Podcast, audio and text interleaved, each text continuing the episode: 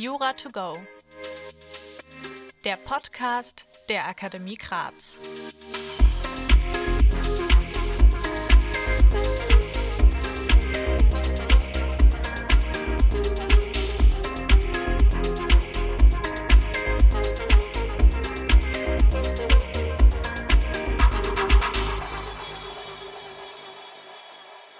Hallo und herzlich willkommen zu einer neuen Folge von Jura to go. Ich bin wieder dabei und ich freue mich sehr, weil ich heute wieder mal einen Gast dabei habe, und zwar Stefan Koslowski, der nämlich Strafverteidiger ist und auch Dozent für das Strafrecht bei der Akademie Graz. Herzlich willkommen, Stefan. Ja, hallo, freut mich, dass ich hier sein darf. Vielleicht fangen wir einfach mal ganz oben an. Was kann man denn direkt bei dem Bearbeitervermerk vielleicht falsch machen?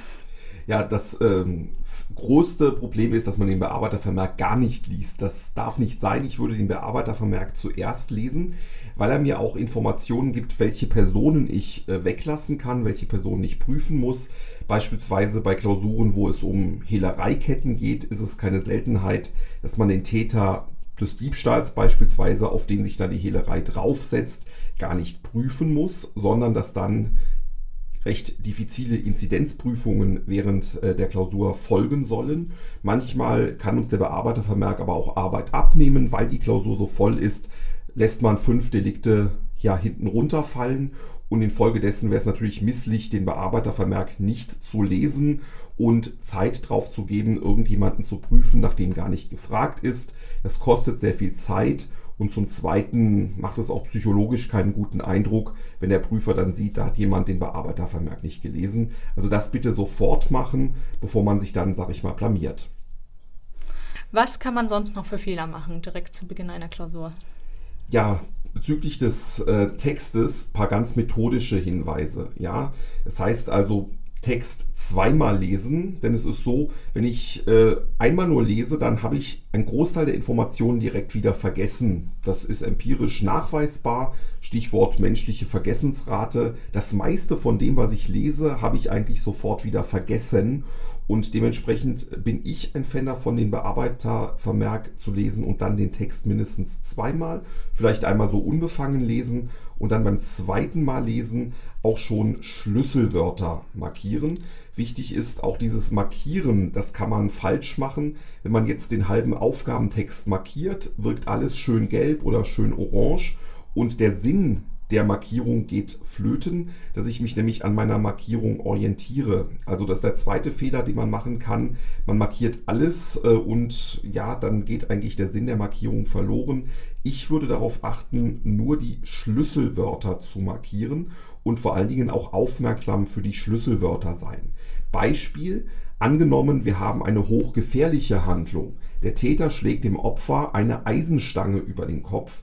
Da ist natürlich große Vorsicht geboten, weil das eine so gefährliche Verhaltensweise ist, dass natürlich Dolus eventualis hinsichtlich der Tötung des Opfers nahe liegt und da muss ein fairer Sachverhalt irgendetwas zu sagen. Entweder es steht im Sachverhalt drin, äh, dass der Schlag ohne Tötungsvorsatz erfolgt ist, dann können wir das auch für bare Münze nehmen, oder es steht im Sachverhalt irgendein Schlüsselwort drin, das auf Tötungsvorsatz hindeutet, beispielsweise, dass der Täter den Tod seines Opfers in Kauf nahm. Und dann weiß ich natürlich auch direkt, wohin die Reise geht. Und das meinte ich eben mit Schlüsselwörter markieren.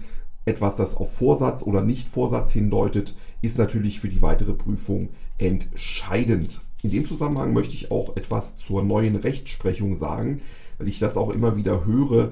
Äh, welche 20 Urteile empfiehlst du mir denn zu lesen? Äh, und ich sage immer bei neuer Rechtsprechung vorsichtig sein. Es ist so, dass die Prüfungsämter gerne mal ein einziges Wort im Text verändern und wenn ich dann auswendig gelernt habe, was der BGH in dieser und jener Entscheidung gesagt hat, dann kann ich natürlich reinfallen, weil wenn ich ein einziges Wort im Aufgabentext verändere, ich natürlich eventuell eine komplett andere Prüfung bekomme. Und wenn ich 20 Entscheidungen ja, zur äh, Frage Mord oder Totschlag lese, weiß ich ja gar nicht in jeder einzelnen Entscheidung auswendig, wer ist denn jetzt gestorben, wer hat schwer verletzt überlebt. Und wenn ich da quasi auswendig äh, runterspule, was in meiner Entscheidung drin steht, kann ich damit in Anführungszeichen auf die Nase fallen. Heißt also bitte größte Aufmerksamkeit und immer genau aufpassen, dass man nichts äh, missversteht, dass man den Sachverhalt nicht verbiegt, dass man nichts überinterpretiert. Nach dem Durchlesen des Sachverhaltes müsste man natürlich erstmal eine Lösungsskizze anfertigen. Wie ist es da? Wie empfiehlst du vorzugehen? Beziehungsweise was sollte man auf jeden Fall nicht machen? Gut, nicht machen sollte man einfach ja, durchwursteln. Das äh, ist etwas, das ich auch als Repetitor seit vielen Jahren meinen Studierenden immer predige. Durchwursteln geht nicht. Dafür ist die Klausur zu umfangreich. Wir wissen ja alle, dass Strafrechtsklausuren sozusagen Rennfahrerklausuren sind. Ne, da muss man 20 Delikte prüfen und wenn man da versucht, sich durchzuwursteln, wird man Schiffbruch erleiden. Was ich immer anrate, sind strukturierte Lösungsskizzen. Das heißt, wo ich dann auch sofort die einzelnen Tatkomplexe aufschreibe und wo ich auch die Gliederung direkt vornehme. Ja, das heißt also, die Gliederung sollte stehen, wenn ich in die Reinschrift gehe. Es ist nicht empfehlenswert, dass ich in der Reinschrift noch überlegen muss, wo bin ich gerade? Ist das jetzt Prüfungspunkt Doppel A oder bin ich bei Römisch zweitens? Denn ähm, gegebenenfalls hat man dafür auch gar keine Zeit mehr. Und bevor man da jetzt anfängt, in seinen Papieren zu gruscheln, fünf Seiten zurückzublättern, wo bin ich jetzt gerade, sollte das vorher stehen. Ne? Dass ich also genau weiß, bin ich jetzt bei Punkt AA oder bin ich bei Römisch zweitens und mich mit solchen Nebenschauplätzen gar nicht mehr beschäftigen muss, wenn ich in die Reinschrift gehe, damit ich mich da komplett wirklich auf die Darstellung der Probleme konzentrieren kann. Ja, also was ich empfehle, ist eine strukturierte Lösungsskizze mit einzelnen Gliederungspunkten. Es sind natürlich die ganz allgemeinen Grundsätze zu beachten. Wer A sagt, muss auch B sagen, was ja eigentlich eine Binsenweisheit ist. Aber aus meiner Erfahrung als Korrekturassistent, die ich auch habe, ist es so, dass das nicht immer eingehalten wird. Ne? Dass ein Punkt römisch erstens kommt, ohne dass dann ein römisch zweitens kommt. Und das ist etwas, das äh, von den Korrekturassistenten gar nicht so gern gesehen wird. Ne? Also deswegen strukturierte Lösungsskizze machen und ganz wichtig in die Lösungsskizze auch direkt die Probleme aufnehmen. Ne? Problem, wann setzt der Unterlassenstäter unmittelbar an ne? und sich da schon mal auch in der Lösungsskizze deutlich machen, okay, hier muss ich ausführlicher werden. Und der Vorteil der Lösungsskizze ist auch, dass ich weiß, wo sitzen eigentlich die großen Probleme. Es kann ja auch sein, dass die sehr weit hinten im Sachverhalt sitzen. Und das ist wiederum dann fürs Zeitmanagement auch wichtig, dass ich also weiß, ich brauche mindestens anderthalb Stunden für den dritten Tatkomplex und dann muss ich mich vielleicht beim ersten Tatkomplex sputen, wo es im Grunde nur darum geht, Selbstverständlichkeiten hinzuschreiben und darf mir dafür keine anderthalb Stunden nehmen wo ich gerade schon beim Zeitmanagement äh, bin. Ne, das ist ein Punkt, äh, der sozusagen zur, ähm, der mich zum äh, Fehler Nummer 4 führt. Äh, Zeitmanagement nicht beachten. Wichtig ist, dass ich fertig werde mit der Klausur. Macht einen sehr guten Eindruck bei den Prüfern und wie gesagt, dass ich auch weiß, äh, wo brauche ich wie viel Zeit. Ja, deswegen ist es aus meiner Sicht ratsam, man nimmt sich so anderthalb Stunden Maximum Zeit für die strukturierte Lösungsskizze und hat dann dreieinhalb Stunden für die Reinschrift, um dann auch zu wissen, okay, hier muss ich ausführlicher werden, hier muss ich gegebenenfalls auch ein bisschen mich sputen, damit ich dann auch wirklich Zeit habe, die Probleme richtig darzustellen. Bei den Problemen sollte natürlich der Schwerpunkt dann liegen. Was kann man hier vielleicht für Fehler machen? Ja, kann ich gerne mal an einem Beispiel erörtern. Wir haben in unserem Kursprogramm eine Klausur. Da geht es darum, dass ein Täter des Nachts in einen Supermarkt einbricht mit einem 20 cm langen, spitz zugeschliffenen Schraubenzieher, um eine CD zu stehlen und bevor er das CD-Regal erreicht, einen Security zu entdecken meint und wieder rausläuft unverrichteter Dinge. Jetzt könnte ich natürlich hier sehr viel Wissen abladen über meine ganzen Diebstahlsdefinitionen. Da sage ich immer Vorsicht, wenn ich jetzt auf fünf Seiten schreibe, dass die CD eine fremde bewegliche Sache ist, mich da über die Wegnahme lang und breit auslasse, dass der Supermarktbetreiber äh, auch nachts noch gelockerten Gewahrsam hat und so weiter und so fort, dann schreibe ich eventuell an den Problemen vorbei, dass äh, hier versuchter Diebstahl vorliegt. Das ist auch etwas, das meine fiktive Tante Erna, die kein Jura studiert hat, weiß ja, dafür gibt es keine großen Punkte. Ne? Tante Erna, die bodenständige, fiktive Tante, die kein Jura studiert hat, weiß, der hat eine CD geklaut und dass der Versuch strafbar ist, weiß vielleicht auch der fiktive Onkel Hans, der gerne Fußball guckt und beim Fußball ist es so, für den ähm, Schiedsrichter gilt, auch der Versuch eines Fouls ist strafbar und infolgedessen liegen da nicht die Punkte. Die Probleme wären eher die Frage, wann setzt jemand unmittelbar an und wie schaut es denn aus mit dem Paragraphen 244 Absatz 1 Nummer 1a? Kann man diesen spitz zugeschliffenen Schraubenzieher als gefährliches Werkzeug im Sinne dieser Norm betrachten. Da gibt es ja durchaus verschiedene Betrachtungsweisen. Darüber lässt sich trefflich streiten und das sind die Stellen, wo ich ausführlich werden muss, um den Prüfern zu zeigen, okay, diese Frage habe ich auf dem Schirm, auf diese Frage lege ich auch meinen Schwerpunkt.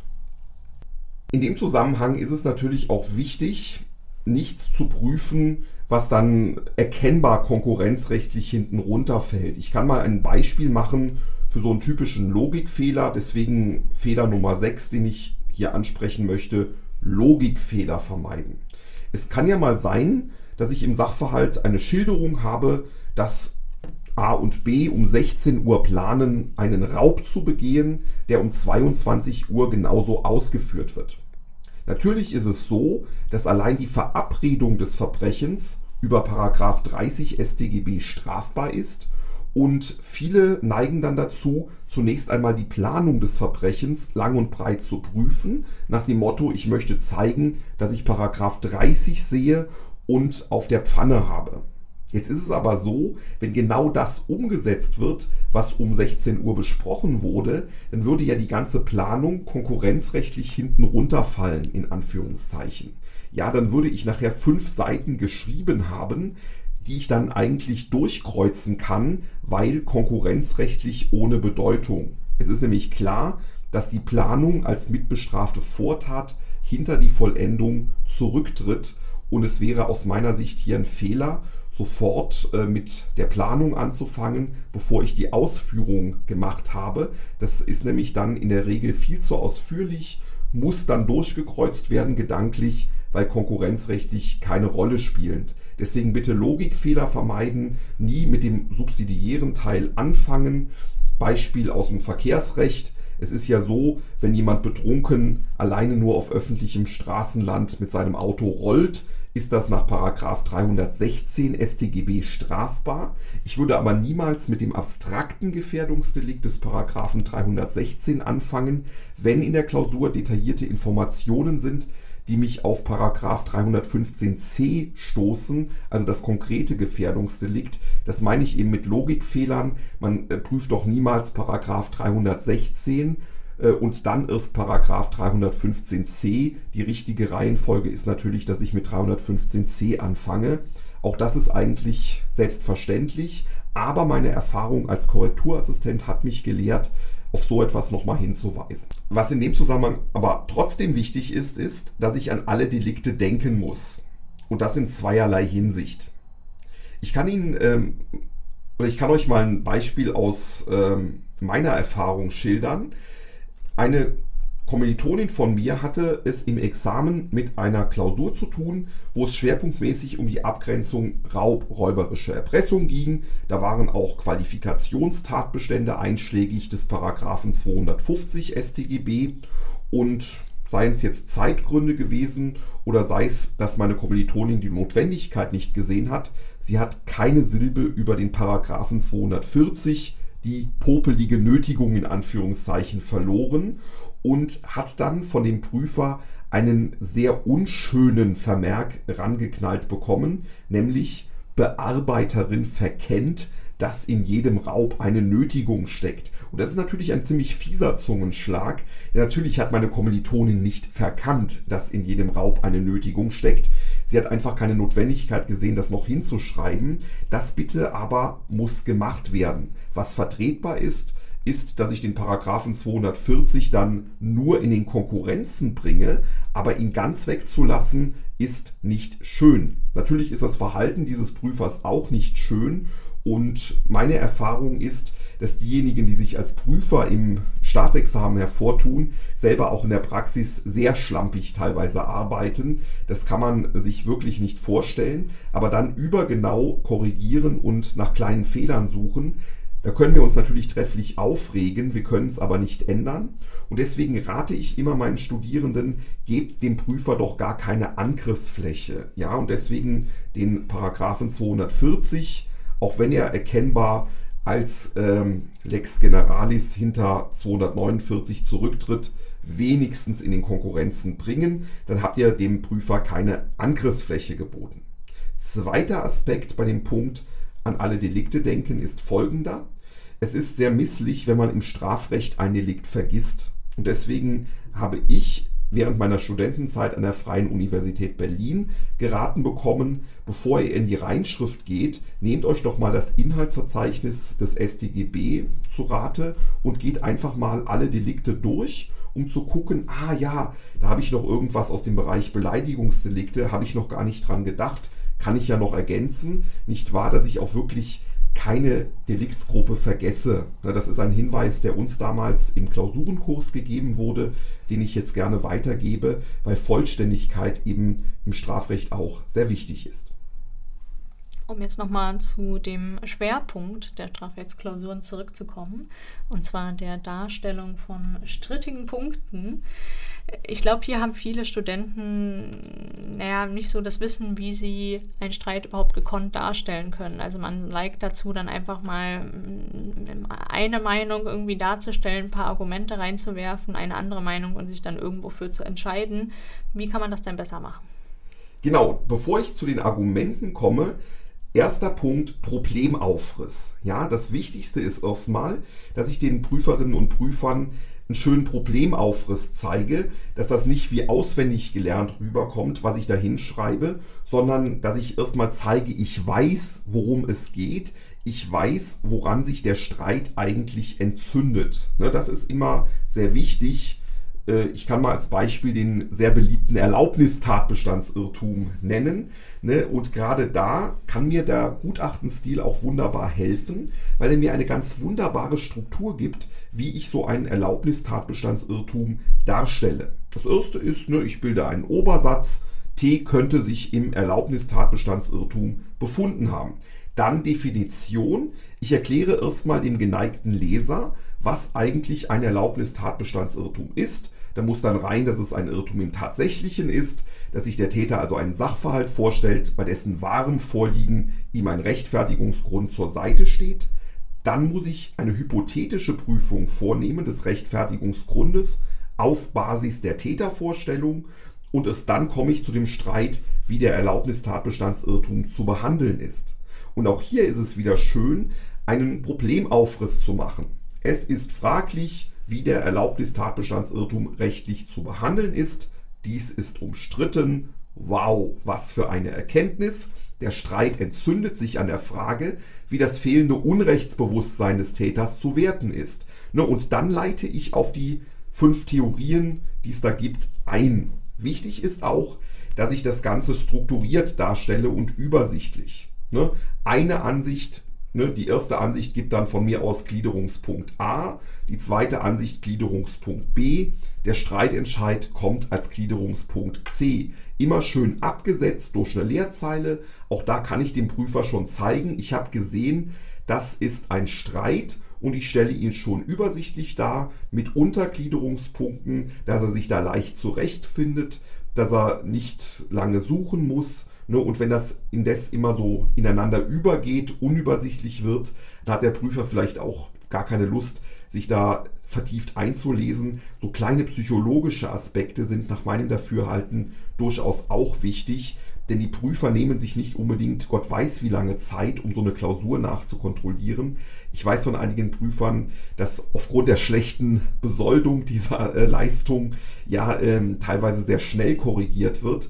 Und wenn ich dem Prüfer in Anführungszeichen die Arbeit erleichtere, indem ich eine schöne übersichtliche Streitdarstellung mache, ne, schicker Problemaufriss, kleine Untergliederungspunkte für die einzelnen Meinungen, natürlich auch äh, erfüllt, angefüllt mit Wissen, das ist auch klar, ne, dann macht das auf jeden Fall einen guten Eindruck. Wie ist es denn bei der sprachlichen Gestaltung der Klausuren? Hast du da gemerkt, dass es bestimmte Fehler gibt, die Studenten immer wieder machen? Genau, also eine wichtige Sache ist Umgangssprache vermeiden. Ne, wir wissen, der Tatbestand Paragraph 242 heißt Diebstahl. Der Täter hat vielleicht eine CD gestohlen, er hat aber nicht geklaut. Ja? Oder der Täter des Paragraphen 212 hat einen Menschen getötet, aber nicht umgebracht. Ja, das ist Umgangssprache und die hat in einem juristischen Gutachten nichts verloren. Als Korrekturassistent habe ich auf die sprachliche Darstellung immer großen Wert gelegt und habe auch öfters mal an den Rand geschrieben, bitte keine Umgangssprache. Ähm, man muss sich eines vergegenwärtigen, wir schreiben ja juristische Gutachten, um auf eine Juristenkarriere vorbereitet zu werden. Und wenn ein Richter in seinem Urteil Umgangssprache nehmen würde, würde uns das auch nicht gefallen. Weiterhin müssen die Formulierungen natürlich auch exakt sein und äh, zeigen auch, dass ich weiß, wie ich ein Problem sprachlich darstelle. Ne, das heißt also, die juristischen Termini verwende, die Definitionen auch richtig ähm, anwenden kann. Das sind Punkte, die sehr wichtig sind. Und zum Schluss bei der Konkurrenzbildung, was sind da die beliebtesten Fehler? Ja, zunächst einmal gar keine Konkurrenzen zu bilden. Was ich als Repetitor immer wieder höre, ist, ich habe oft gar keine Konkurrenzen gebildet, weil ich das nicht so richtig kann. Und da dachte ich mir, bevor ich es falsch mache, äh, mache ich mal gar keine Konkurrenzen. Bitte, bitte nicht. Das Thema Konkurrenzen, das ist etwas, das ich beispielsweise als Repetitor immer in einer Sondereinheit mit meinen Studierenden bespreche. Das ist ein Tipp, den ich damals, als ich neu angefangen habe, ich glaube vor sechs oder sieben Jahren, von einem erfahrenen Kollegen bekommen habe eine Sondereinheit Konkurrenzen machen. Und ich habe da für mich so ein kleines Konzeptpapier entwickelt, was ich dann jedem, der bei mir Unterricht hat, auch natürlich zur Verfügung stelle.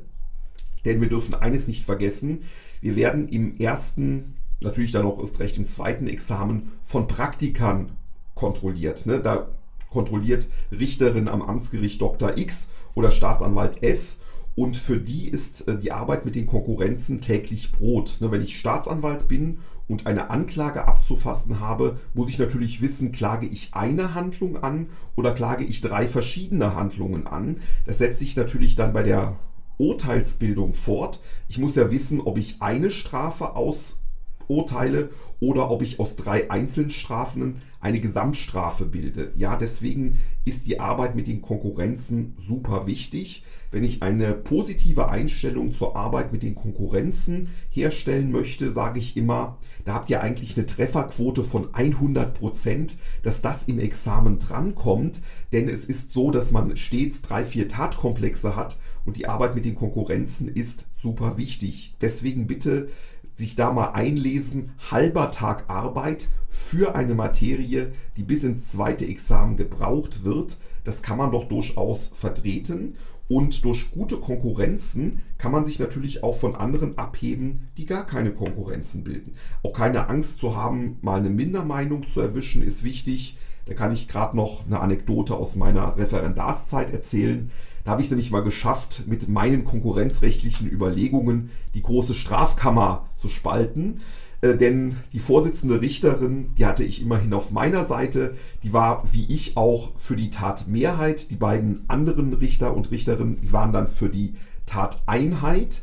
Es waren letzten Endes beide Ansichten vertretbar. Ich habe da zwar nicht den BGH erwischt, aber durchaus vertretbare Konkurrenzen gebildet. Und das ist alles, was der Prüfer verlangt. Es ist nicht erforderlich, einen Meinungsstreit bei den Konkurrenzen zu machen. Es ist so, vertretbare Konkurrenzen werden allemal honoriert. Kleiner praktischer Tipp auch, macht doch immer Zwischenkonkurrenzen. Ne? Wenn ich also Tatkomplex 1 von 10.30 Uhr bis 11 Uhr bearbeitet habe, weiß ich um 13.55 Uhr, kurz vor der Abgabe der Arbeit, doch gar nicht mehr, was ich da jetzt alles rausgefunden habe. Und bevor ich da auch wieder anfange, in den Papieren rumzukruscheln und dann kommt schon der Mitarbeiter des Prüfungsamtes, der mir das Blatt abnehmen will, mache ich Zwischenkonkurrenzen. Ja? Wenn ich gerade frisch im Tatkomplex 1 bin, dann kann ich die Konkurrenzen final abschließen. Und wenn ich dann um 13.55 Uhr wenig Zeit habe, kann ich noch kurz schreiben, dass die Konkurrenzen aus den jeweiligen Tatkomplexen zueinander im Verhältnis der Tatmehrheit stehen, beispielsweise, und habe fertige Konkurrenzen und kann die Arbeit so abschließen, habe also eine runde Sache, ein Ergebnis, das dann sich sehen lassen kann. Super, dann haben wir jetzt die zehn größten Fehler besprochen. Aber ja. zum Abschluss nochmal die Frage: Erinnerst du dich denn vielleicht so aus den ersten Semestern, was dein größter Fehler im Strafrecht je war? Ja, da kann ich genau an das anknüpfen, was ich eben zu bekannter Rechtsprechung gesagt habe. Das ist mir in einer großen Übung mal ergangen. Es war jetzt äh, keine Klausur, die ich abgegeben habe. Zum Glück nicht, weil da hätte ich ja einen Reinfall erlitten. Vielleicht kennt der eine oder andere den berühmten Tiefgaragenfall. Äh, da geht es um die Abgrenzung Betrug, also Dreiecksbetrug oder Diebstahl in mittelbarer Täterschaft. Und der Prüfer hat genau das gemacht, was ich gerade beschrieben habe.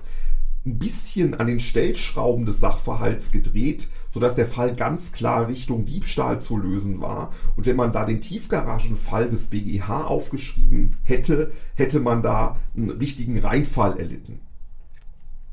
Und deswegen gebe ich diese Tipps auch gerne weiter. Ne, gebranntes Kind scheut Feuer. Wenn ich selber auch mal so einen Fehler gemacht habe, weiß ich natürlich, dass ich darauf dann auch als Repetitor achten muss und meine Hinweise dann auch weitergebe. Ne, wie gesagt, äh, das passiert ja auch, wenn wir eine Übungsklausur schon mal besprechen, dass jemand ein Wort überlesen hat, dass jemand eine Person geprüft hat, die man gar nicht prüfen musste. Und ich sage dann immer, sei doch froh, dass es jetzt passiert ist. Besser hier als dass es im Examen passiert. Ich bin auf jeden Fall sehr dankbar für die Hinweise und ich bin mir sicher, ich bin nicht die Einzige.